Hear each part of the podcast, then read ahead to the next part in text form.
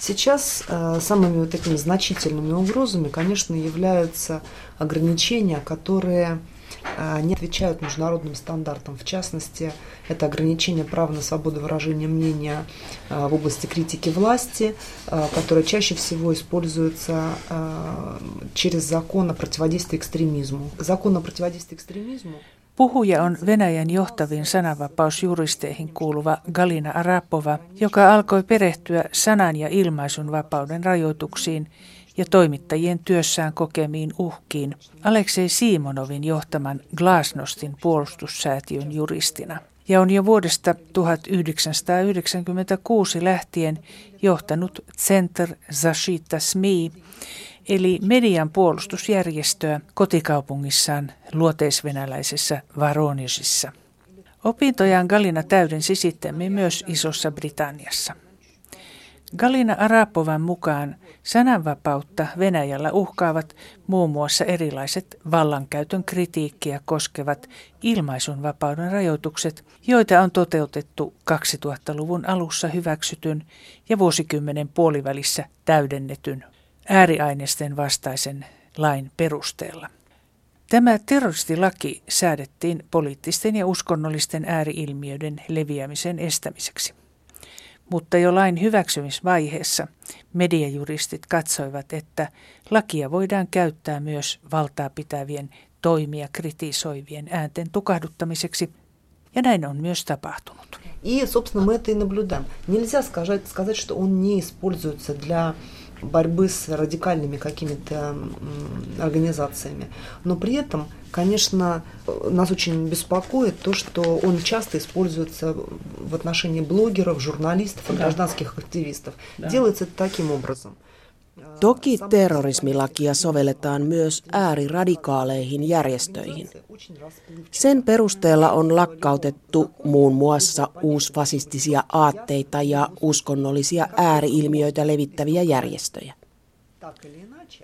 Mutta huolestuttavaa on se, että lakia käytetään myös toimittajien ja kansalaisaktivistien ilmaisuvapauden ja toiminnan rajoittamiseen. Toisin sanoen, ekstremismi tulkitaan varsin väljästi, mihin lainmuotoilu antaa mahdollisuuden. Esimerkiksi kritiikki mitä tahansa yhteiskuntaryhmää vastaan voidaan tulkita vihan lietsonnaksi, parjaukseksi tai valheellisen tiedon levittämiseksi kyseistä ryhmää vastaan. Например, вы хотите высказать критику в адрес местного мэра, предположим. Вы критикуете его деятельность. Нельзя в этой ситуации предъявить вам претензию по дефамации. Нельзя возбудить уголовное дело по клевете, потому что вы высказываете оценочное суждение. Вы критикуете его, но вы не сообщаете недостоверный факт. Kotikaupungin pormestarin arvostelusta ei voi nostaa syytettä parjauksesta tai valheellisen tiedon levittämisestä, sillä kansalaisilla on lain suoma oikeus ilmaista oma mielipiteensä. Mutta viranomaiset turvautuvat terroristilakiin katsoen, että kyseessä on vihan lietsominen tietyn sosiaalisen ryhmän edustajaa vastaan. Tällä perusteella on oikeuteen haastettu lukuisia toimittajia. Syytteeseen joutui muun muassa toimittaja Mari Elisa kirjoittaessaan jutun paikallishallinnon laiminlyönneistä. Haasteen sai myös toimittaja, joka teki jutun salaisen poliisin toiminnasta tsaarin ajoista tähän päivään.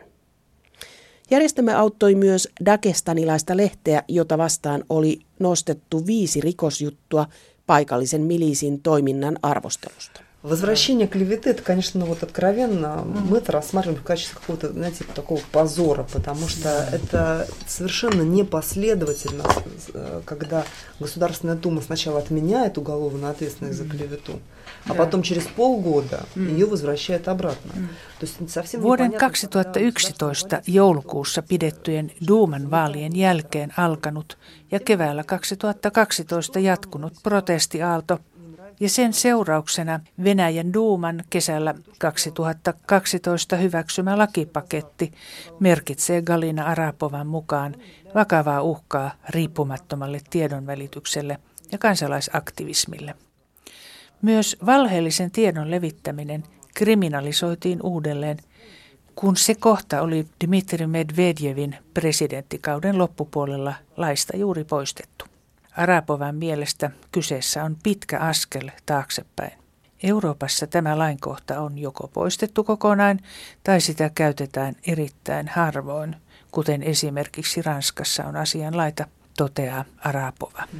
Если раньше, да, конечно, там была такая такой вид ответственности, как такая санкция, как лишение свободы, но она практически не использовалась. Чаще всего использовалась санкция в виде штрафа, а штрафы были до sata kaksikymmentä tuhatta rublea. Давайте посчитаем, сколько это будет. Rangaistuksia myös kovennettiin. Kun valheellisen tiedon levittäminen kriminalisoitiin uudelleen, vankeusrangaistus on jälleen mahdollinen ja sakkojen maksimimäärä on nyt kaksikymmenkertainen entiseen verrattuna, toisin sanoen viisi miljoonaa ruplaa eli noin sata kaksikymmentäviisi tuhatta euroa. Rikosvastuun kantaa jutun tekijä, ei julkaisija. Kukaan toimittaja tai blokkeri ei pysty sellaista summaa maksamaan. Siviililainsäädännön puolelle kuuluvasta herjauksesta langettavia sakkorangaistuksia on myös kiristetty. Näissä tapauksissa vastuuseen joutuu päätoimittaja. Sakkoja suurempi uhka on kuitenkin oman välineen, maineen ja luotettavuuden menetys. Huolestuttavaa on myös se, että tähän asti verrattain vapaana säilynyt internet on vaaravyöhykkeessä. Вот этот пакет изменений, который за последнее время был принят, он серьезным образом повлиял на регулирование распространения информации в интернете. В частности, какие проблемы здесь мы наблюдаем? Первое – это то, что, во-первых, были ужесточена, была ужесточена ответственность за организацию митингов, и в связи с этим... Jos julkistat esimerkiksi Facebookissa tiedon mielenosoituksesta, se voidaan tulkita kutsuksi laittomaan tapahtumaan ja näin ollen rangaistavaksi teoksi. Lain pohjalta perustettiin myös niin sanottu musta lista, joka otettiin käyttöön marraskuun alussa. Kyseessä on tiedotusvälineiden toimintaa valvovan viestintäviraston ylläpitämä rekisteri, johon kuuluu listata lasten ja nuorten terveydelle ja kehitykselle vaarallisia sivuja. Sellaisia, jotka sisältävät lapsipornografiaa, suosivat huumeiden käyttöä tai lietsovat itsemurha-ajatuksia. Heti ensimmäisenä päivänä listalle tehtiin kaksisataa ilmoitusta sivuista, joiden katsottiin rikkoneen lakia.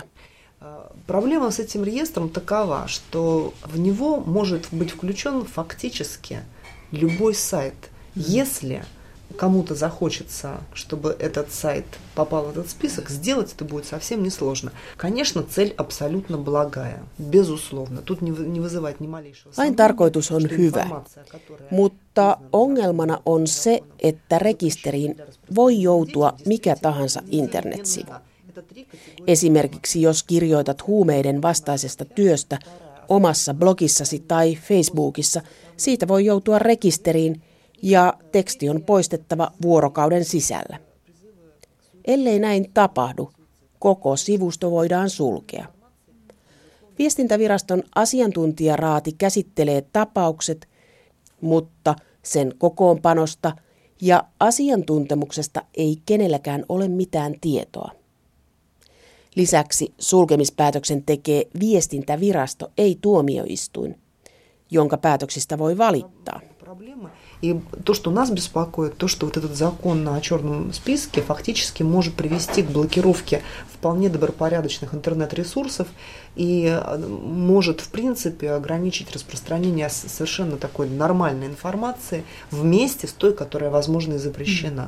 То есть просто вместе, вместе с одной стороны... Sananvapausjuristi Galina Arapovan mielestä on huolestuttavaa se, että jahdattaessa epäilyttäviä sivuja saattaa kohteeksi joutua myös sivustoja, joissa on täysin laillista materiaalia.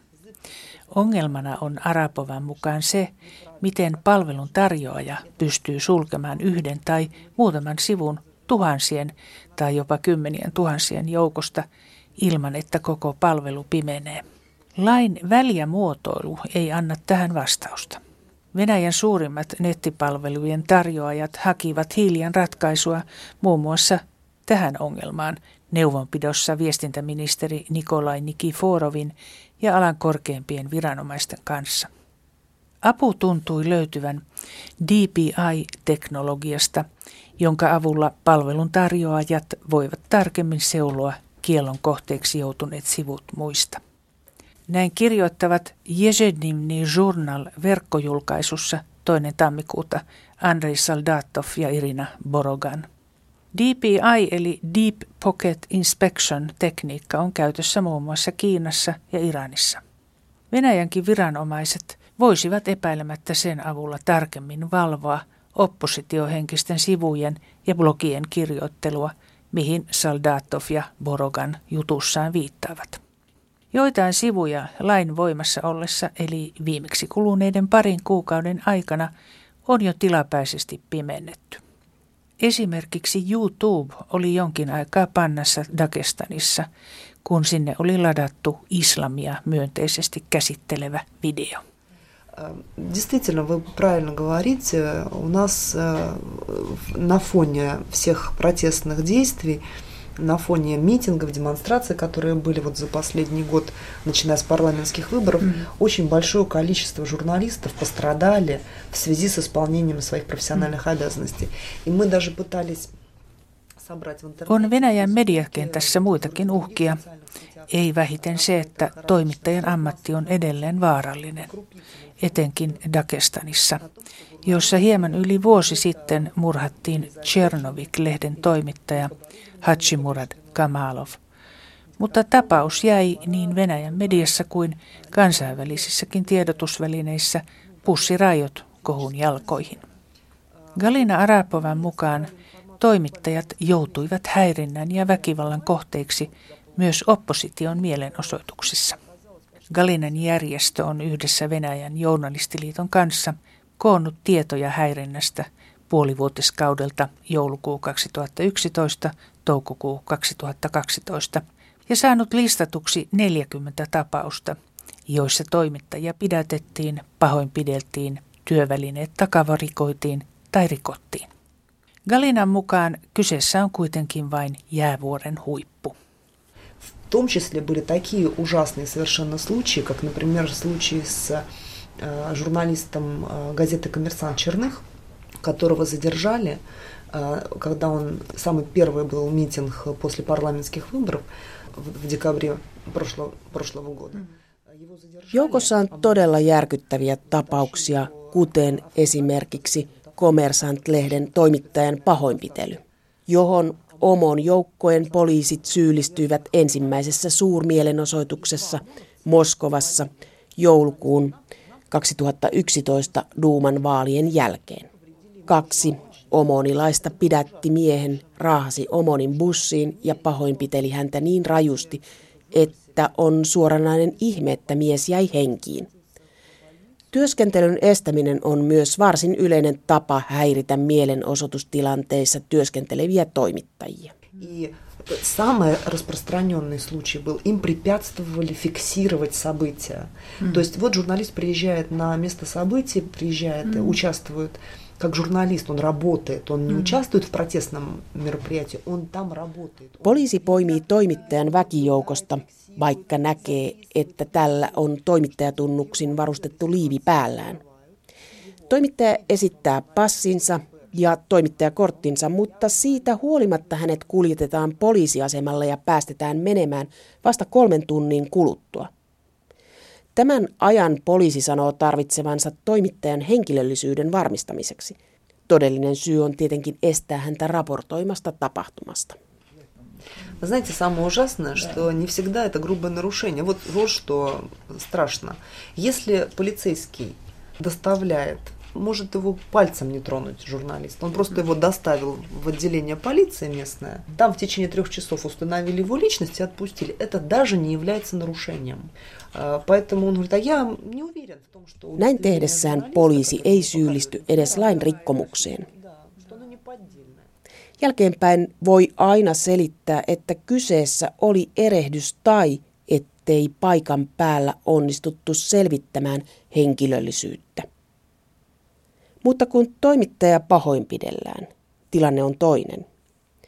Järjestöni yhdessä Venäjän journalistiliiton kanssa yrittää saada väkivallan tekijät vastuuseen. Vaadimme, että tapaukset on tutkittava ja syyllisiä rangaistava, mutta tähän mennessä yhdestäkään tapauksesta ei ole nostettu oikeusjuttua.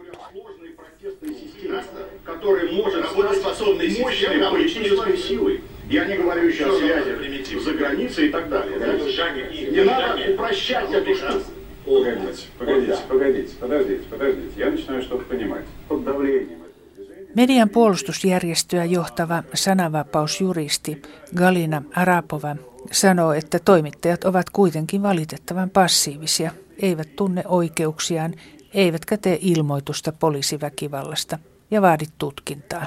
Samaa valittelee Venäjän journalistiliiton sihteeristössä työskentelevä toimittaja Pavel Gutjonov. Hänen mukaansa vain kaksi journalistiliiton ja median puolustusjärjestön listaamista neljästäkymmenestä toimittajasta teki rikosilmoituksen, eikä nekään johtaneet tutkintaan. Yhtä tyly vastaanotto oli, kun journalistiliitto toimitti tiedot mielenosoituksissa pahoinpidellyistä toimittajista Venäjän pääsyyttäjälle, sisäministeriöön, hallitukselle ja valtakunnan duumaan. Oikeusviranomaisten mukaan tapauksissa ei ollut aihetta rikostutkintaan. Myös toimittajamurhien suhteen ongelmana on viranomaisten passiivisuus. Syyllisiä ei ole saatu kiinni vastaamaan teostaan, sanoo Pavel Gutjonov. Ни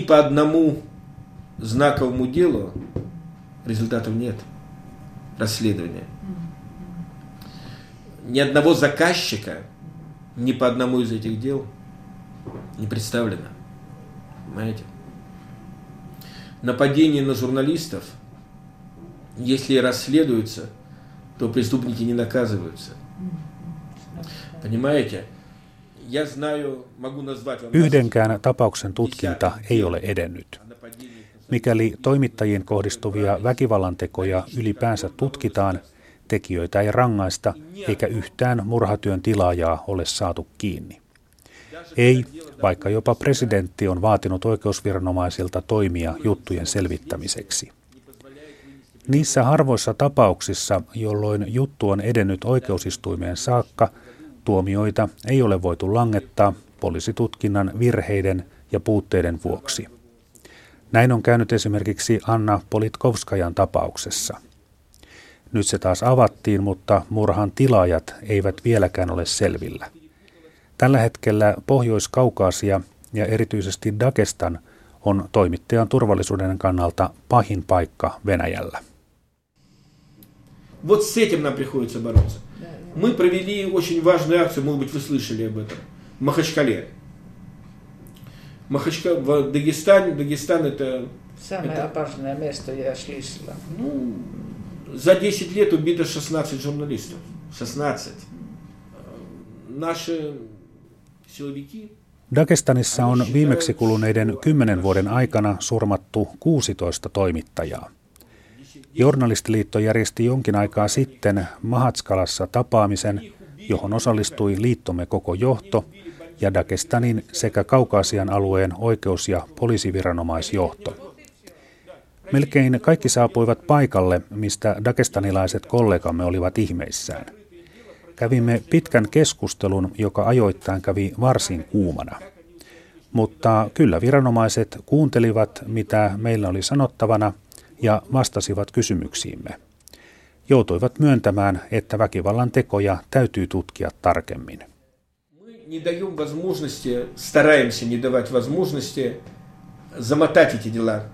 забыть о них. Скажем, дело об убийстве, я считаю это убийство. Они считают, что это просто смерть, случайное стечение обстоятельств. Dagestanilainen poliisi osoitti tosin hiljan huomattavaa aktiivisuutta ottamalla kiinni kymmenen toimittajiin kohdistuneiden surmatöiden tekijää, mutta ampui nämä jo pidätystilanteessa, joten ei ollut mahdollista tutkia, olivatko todella kyseessä kyseisten surmatekojen suorittajat. Se, mitä Venäjän journalistiliitto voi tehdä, on pitää näitä tapauksia esillä, ettei niitä unohdettaisi, vaatia viranomaisilta tapausten selvittämistä ja lakien noudattamista. Valtaa pitäviä tällainen toiminta ei erityisemmin miellytä. У нас дальше у нас с девяностого с девяностого года еще при Союзе при Горбачеве было принято введена статья в уголовный кодекс, так называемая сто сорок четвёртая, о воспрепятствовании законной профессиональной деятельности журналиста. Pavel Gutjonovin mukaan kuolleeksi kirjaimeksi on jäänyt esimerkiksi rikoslain pykälä sata neljäkymmentäneljä vuodelta tuhatyhdeksänsataayhdeksänkymmentä, jolloin elettiin vielä Gorbatšovin aikaa. Sen mukaan häirintä ja vahingon aiheuttaminen työtehtävissä olevalle toimittajalle on rangaistava teko. Ja eritoten viime aikojen tapahtumien valossa tälle laille olisi käyttöä. Vuoden kaksituhattayksitoista joulukuussa Duuma täydensi lakia lisäämällä siihen voimakeinojen käytön rangaistavuuden. Mutta yhtään syytettä ei ole koskaan nostettu, sillä poliisiviranomaisen mielestä vain sensurointi, siis julkaisemisen estäminen, on vahingon aiheuttamista, ei toimittajan pahoinpitely tai muunlainen ahdistelu ja häirintä, ihmettelee Pavel Gutjonov. Venäjän journalistiliitto on tästäkin asiasta yrittänyt käydä keskustelua korkeiden viranomaisten kanssa, mutta toistaiseksi tuloksetta. Lehtitoimittajana vuosikymmeniä työskennellyttä Pavel Gutjonovia huolestuttaa kuitenkin kaikkein eniten sanomalehdistön nykytila. До сих пор у нас абсолютное абсолютное большинство газет принадлежит по-прежнему государству в той или иной форме. Это может быть муниципальной собственностью, это может быть прямой собственностью местных администраций. В Москве немножко другая ситуация. В Москве напрямую принадлежащих государству газет. Venäjän alueilla valtio omistaa muodossa tai toisessa suurimman osan sanomalehdistä. Rahoittajana on joko kaupunki- tai aluehallinto. Moskovassa tilanne on hieman toisenlainen, sillä valtion omistuksessa on vain Rasiskaja Kaseta, jonka kulut katetaan kokonaisuudessaan valtion budjetista. Muut lehdet ovat ainakin muodollisesti riippumattomia. Tosin osa niistäkin on tiukasti sidoksissa valtionyhtiöihin. Venäjän alueilla riippumattomia yksityisomistuksessa olevia lehtiä on vähän. Meillä on suunnattoman suuria alueita, joissa sellaisia ei ilmesty lainkaan, esimerkkinä keskivenäläinen Ivanovo. Itse asiassa koko Keski-Venäjä on takamaata tässä suhteessa. Uralilla ja Siperiassa tilanne on parempi. Вот, но при этом, если при Советском Союзе в общей структуре тиражей газет восемьдесят процентов совокупного тиража всех газет принадлежали московским газетам, центральным. Вся информация распространялась из Москвы.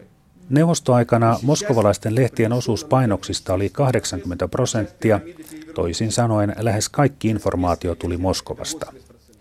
Nyt alueellisten ja paikallisten lehtien osuus on liki samansuuruinen, mutta niillä on suuria taloudellisia vaikeuksia, eivätkä kehitysnäkymät ole kummoiset.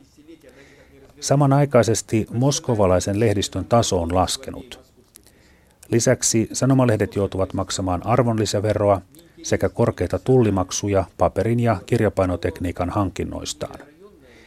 Venäjällä tuotettu paperi myydään nimittäin länteen, ja täällä sitä joudutaan hankkimaan ulkomailta.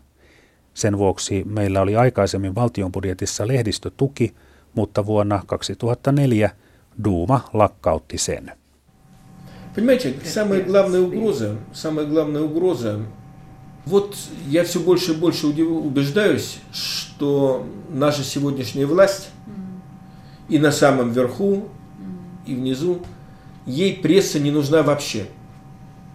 Вообще не нужна. Они поняли, что пресса ничем им в их... Mitä tulee sananvapauden esteisiin tämän hetken Venäjällä? Mielestäni pahinta on se, että nykyisten valtaapitävien mielestä lehdistöä ei enää tarvita. Televisio on heille tärkeä väline ja sitä he kontrolloivat tiukasti.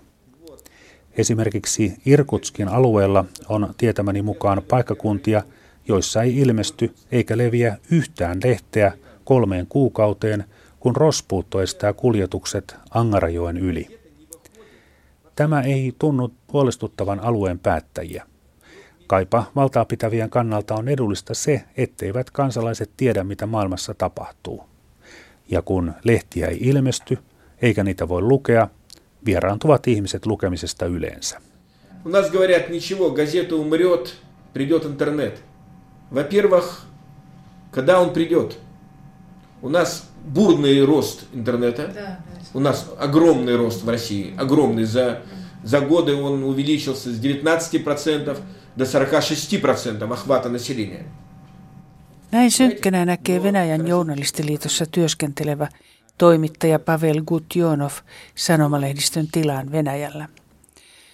Hänen mukaansa lehdistö ei pysty kilpailemaan internetin kanssa, jonka käyttö kasvaa Venäjällä vauhdikkaasti. Tosin alueiden välillä on suuria eroja käyttömahdollisuuksissa. Meneillään on suuri murros osana maailmanlaajuista kehitystä, tosin Venäjällä siinä on omat erityispiirteensä. Mutta harvaa näyttää huolestuttavan se, mihin tämä uusin mullistus meillä johtaa, suree Pavel Gutjonov.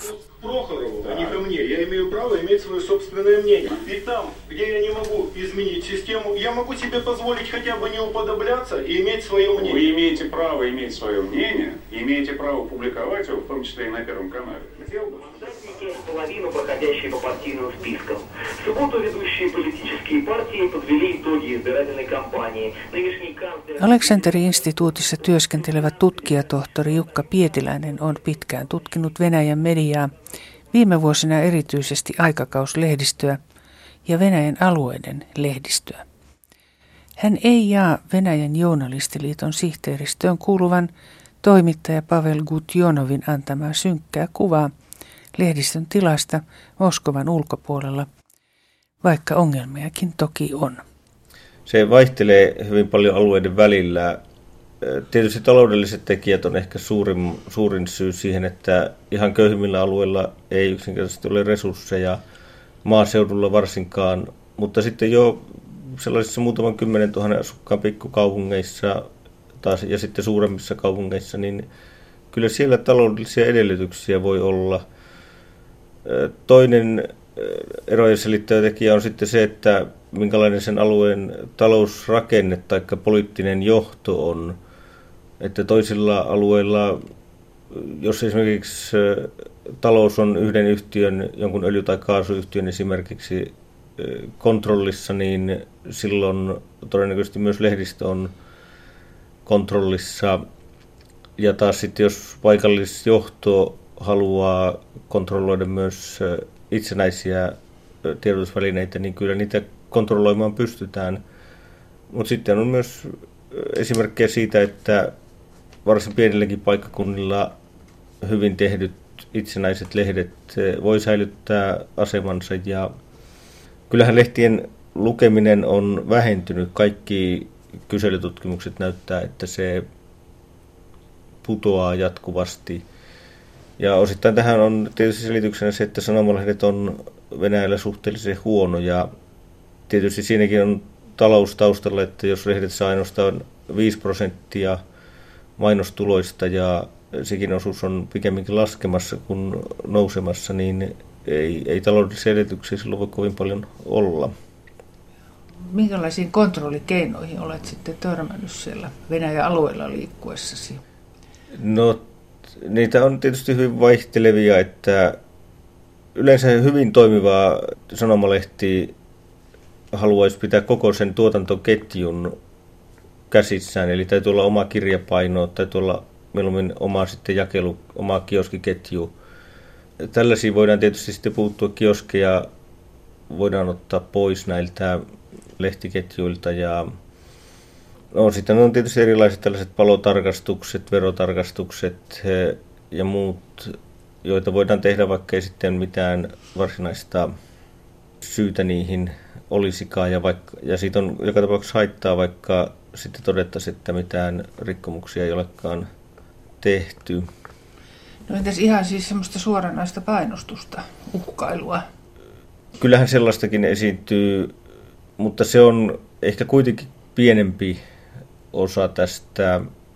Ehkä suurempi on vielä sitten se, että tietoa ei anneta, että viranomaisilta ei, jos viranomaiset ei halua, niin mitään tietoa ei sitten joillekin lehdille tai toimittajille anneta, ja se taas vaikeuttaa sitten työskentelyä monella tavalla. Kyllähän tällainen väkivallan uhka ja toimittajien surmaaminen on yleistä, mutta Venäjä on kuitenkin laaja maa, että se on kuitenkin maksimissaan kymmeniä, surmattuja toimittajia maksimissaan kymmeniä tapauksia vuodessa. Erilaisia muita uhkia on kyllä enemmän, mutta ei se kokonaisuuteen. No tietysti se voi toimia tällaisena yleisenä peloteen vaikutteena, että jos jotain on peloteltu, niin se saa muutkin sitten varovaisemmiksi. Niin, tässä on tosiaan Venäjän journalistiliittohan on tehnyt laajaa työtä, kerännyt näitä tietoja näistä toimittajamurhista. Ja nykytiedon mukaan niin lähinnä just Pohjois-Kaukasia, Dagestan erityisesti, on erityisen vaarallinen paikka. Ja muualla Venäjällä sitten nämä toimittajamurhat, ne on vähentynyt. Mutta sitten niin on erilaisia muita esteitä. Esimerkiksi se, että mielenosoituksissa toimittajan on ollut hyvin hankala viime vuoden aikana esimerkiksi työskennellä, mutta nämähän ei hirveästi näy sitten tämmöiset oppositioesiintymiset tuolla Moskovan ulkopuolella, isojen kaupunkien ulkopuolella.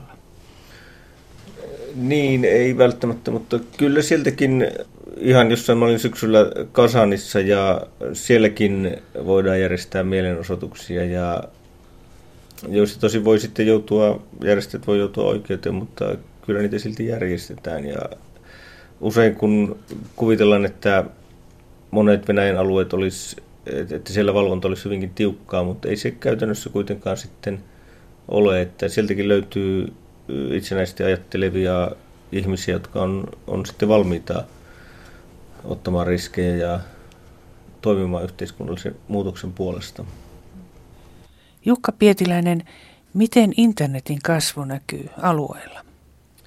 No kyllä sielläkin internet on, että kaikilla vähänkin uskottavammilla lehdillä täytyy olla omat internetsivut ja ne on mukana myös näissä sosiaalisen median eri muodoissa, ihan Facebookissakin tai sitten Venäjän omassa kontakteja, joka on tällainen Facebookin tyyppinen sivusto. No tietysti se, että internettiä voi seurata jo vähänkin, kaikissa vähänkin suuremmissa kaupungeissa ja myös maaseudulle se on leviämässä, vaikka alueiden väliset erot on tässä erityisen suuret Venäjällä. Mutta ei, ei, ei mikään paikka tavallaan ole turvassa internetin vaikutukselta, että melkeinpä jos löytyy varaa lehtien hankkimiseen, niin kyllä silloin ihmisiltä löytyy varaa myös internetyhteyden hankkimiseen. Niin sehän kasvaa hyvin voimakkaasti siellä, joo, internetin it... käyttö ylipäänsä, mutta että tosiaan Venäjä on laaja maa. Että voi kuvitella, että siellä saattaa olla isojakin alueita, joissa ei ole mitään yhteyksiä. Niin, no toisaalta sitten asutus on keskittynyt aika lailla kyliin, että sellaista harvaa maaseutuasutusta on varsin harvoissa paikoissa Venäjällä. No tosin se internetin käyttäjien kasvu on hidastunut viime vuosina, mikä osittain johtuu just siitä, että tavallaan se yleisö, joka on ollut mahdollista saavuttaa, on jo saavutettu. Että myöskin ikä on Venäjällä hyvin, oikeastaan vielä aluetta suurempi erottava tekijä, että yli kuusikymmentävuotiaissa on vähän internetin käyttäjiä. Sen sijaan nuorissa oikeastaan asuinpaikasta riippumatta lähes kaikki jo käyttää internettiä. Että tavallaan se sellainen potentiaali on, on jossain määrin saavutettu, mutta kuitenkin internet alkaa kohta tavoittaa jo puolet Venäjän väestöstä. Et sillä on kyllä hyvin voimakas merkitys ja just tällaiset mielenosoituksiin osallistuminenkin, tieto näihin on usein tullut internetin kautta ja internetissä sitten voidaan myöskin välittää kuvia ja muuta aineistoa. Esimerkiksi Facebookin kautta tulee nykyään lähes päivittäin niin kuin useita tällaisia Putin pilapiirroksia. Et, et nää, tää on tavallaan ehkä, jos neuvostoaikana kerrottiin vitsejä johtajista, niin nykyään tehdään pilakuvia ja laitetaan niitä internettiin. Että tällainen tietty kanava, jolla sitten tätä tyytymättömyyttä johtajiin ilmastaan. Pilapiirrostehtailu on todellakin erittäin aktiivista Venäjän netissä, mutta maan asioita seuraavalle sieltä löytyy runsaasti myös linkkejä lehtiartikkeleihin ja blogikirjoituksiin esimerkiksi Facebookissa. Jukka Pietiläisen mielestä internetin kontrolli nykyisestään tuskin kiristyy, vaikka viime kesänä Venäjän valtakunnan duumassa hyväksytty lakipaketti siihen antaakin mahdollisuuden ainakin pahimpien skenaarioiden mukaan. No en oikeastaan usko sellaiseen, että toisaalta teknologinen osaaminen on Venäjällä, Venäjällä sen verran korkealla tasolla, että venäläiset pystyy näitä kyllä kiertämään ja internetin valvonta noin ylipäätään on aika lailla mahdotonta, että jo, vaikka joitain venäläisiä internetpalvelimia pystyttäisikin valvomaan, niin sitten ne aineistot vaan siirtyy ulkomaille, menee johonkin Facebookiin tai muuhun ja ei tällaisia varmaan Venäjällä sulkemaan ruveta, vaikka jotkut maat on tätä tietysti tehnytkin, niin en oikein jaksa uskoa siihen, että internetiä merkittävällä tavalla ruvettaisiin vaivanoa. Ennemminkin niin, että sinne on olemassa myöskin tällaisia lähellä hallitusta olevia internetaktivisteja, joita tavallaan, jotka tavallaan tuottaa sinne vaihtoehtoista materiaalia. Että se on ehkä Venäjälläkin havaittu, että mieluummin tuotetaan sitten vaihtoehtoista materiaalia kuin se, että pyrittäisiin jotain materiaalia sieltä karsimaan. Tarkoittaako tämä vaihtoehtoinen materiaali sitten selkokielellä sanottua, että se on propagandaa vallan valtaa pitävien puolesta? Näinkin, näin voi sanoa, että, että sellainen aineisto, joka sitten voi olla vaikka jossain määrin lievästi kriittistäkin, niin kuitenkin vallanpitäjä tukevaa, kun sitä vertaisit joihinkin tiukimman linjan oppositioaineisten materiaaliin. Venäjän johtaviin oppositiohahmoihin lukeutuva suosittu blokkaaja Aleksei Navalnyi toteaa viime vuoden puolella ilmestyneessä elämänkertakirjassa, että blogit ovat Venäjällä suosittuja siksi, että niissä voi tuoda esille sellaista materiaalia, josta medioissa ei puhuta. Mediatutkija Jukka Pietiläinen allekirjoittaa ajatuksen. Joo, ky- kyllä se pitää paikkansa ilmeisesti, että blogit on suosittuja niissä, ja nimenomaan sellaisista poliittisista aiheista, mistä ei varsinaisissa medioissa, erityisesti televisiossa, voida puhua. Niin niistä sitten keskustellaan blogeissa ja blogikirjoittajat viittaa toisiinsa ja tavallaan sellainen poliittinen keskustelu on suurelta osin siirtynyt internettiin, mitä muissa maissa käydään jossain varsinaisissa medioissa. Jukka Pietiläinen, jos palataan vielä tuonne Moskovan ulkopuolelle Venäjän alueelle, jossa olet liikkunut ja liikut paljon, niin voisitko kertoa jonkun esimerkin just tällaisesta lehdestä tai välineestä, joka toimii sitten just itsenäisesti ja jolla on riippumattomia mielipiteitä esittää? No yksi on, tällainen on tietysti tuolla altailla Barnaulissa toimiva Alta Press, jolla on yksi sanomalehti ja sitten useita pienempiä lehtiä, oma kirjapaino, jolla oli myös oma kioski, lehtikioskiketju, mutta joka heiltä sitten otettiin pois. Ja kun tapasin tämän yhtiön johtajaa toukokuussa, niin yritin sitten päästä perille siitä, että miksi se on ollut mahdollista juuri siellä. Että johtuiko se jotenkin alueen erityisestä poliittisesta ilmastosta tai sitten näiden ihmisten kyvykkyydestä. Niin kyllä se, tavallaan syynä on se, että siellä yhdistyy monet tekijät. Että se ei ole mikään erityisen varakas alue, mutta ei mikään köyhäkään. Siellä on vahva maatalous, paljon pieniä yhtiöitä, ei mitään suurta yhtiötä, jonka hallinnassa se olisi. Siellä ei esimerkiksi ole vieläkään itsenäistä aluetelevisiokanavaa. Tämä Alta Press-yhtiö suunnittelee sellaisen perustamista. Kun varsin monilla Venäjän alueilla on itsenäinen T V-kanavakin, niin, ja varsinkin näillä niin kuin varakkaimmilla alueilla. No, kun tässä sitten yritin sitä kysellä, niin mulle vaan sanottiin, että ei tämä mikään tällainen erityinen alue ole. Ehkä suuri syy on se, että muutama ihminen osasi toimia oikein varhaisessa vaiheessa, että osasivat perustaa lehden jo yhdeksänkymmentäluvun, aivan yhdeksänkymmentäluvun alussa, jolloin kilpailua oli vähän, jolloin vaikka mainoksia ei juurikaan ollut, mutta ei myöskään sellaisia suuria taloudellisia kustannuksia vaadittu, ja osattiin tehdä sellaista lehteä, josta ihmiset on, on kiinnostunut. Ja voi olla, että tällainen itsenäinen lehtiyhtiö on vaikuttanut myös alueen poliittiseen ilmapiiriin sillä, että siellä poliittiset olot on jotenkin moniarvoisemmat ja ehkä vapaammat. Vaalituloksia ilmeisesti väärennetään paljon vähemmän tai, tai ei juuri lainkaan. Tässä on tavallaan monet asiat on osunut kohdalleen.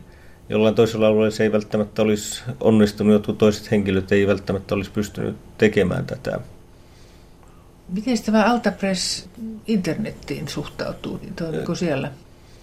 Kyllä he on internetissä myös hyvin aktiivisesti mukana, että oikeastaan ei, ilman internettiä ei voi toimia. Ja heillä on myöskin tavallaan käynnissä se siirtyminen internettiin, että heille se ei ole välttämättä ehkä ihan yhtä suuri taloudellinen kysymys, mutta se, että heitä kiinnostaa se kysymys, että miten sitten internetistä saataisiin tuloja lehtiyhtiölle. Yleismaailmainen kysymys.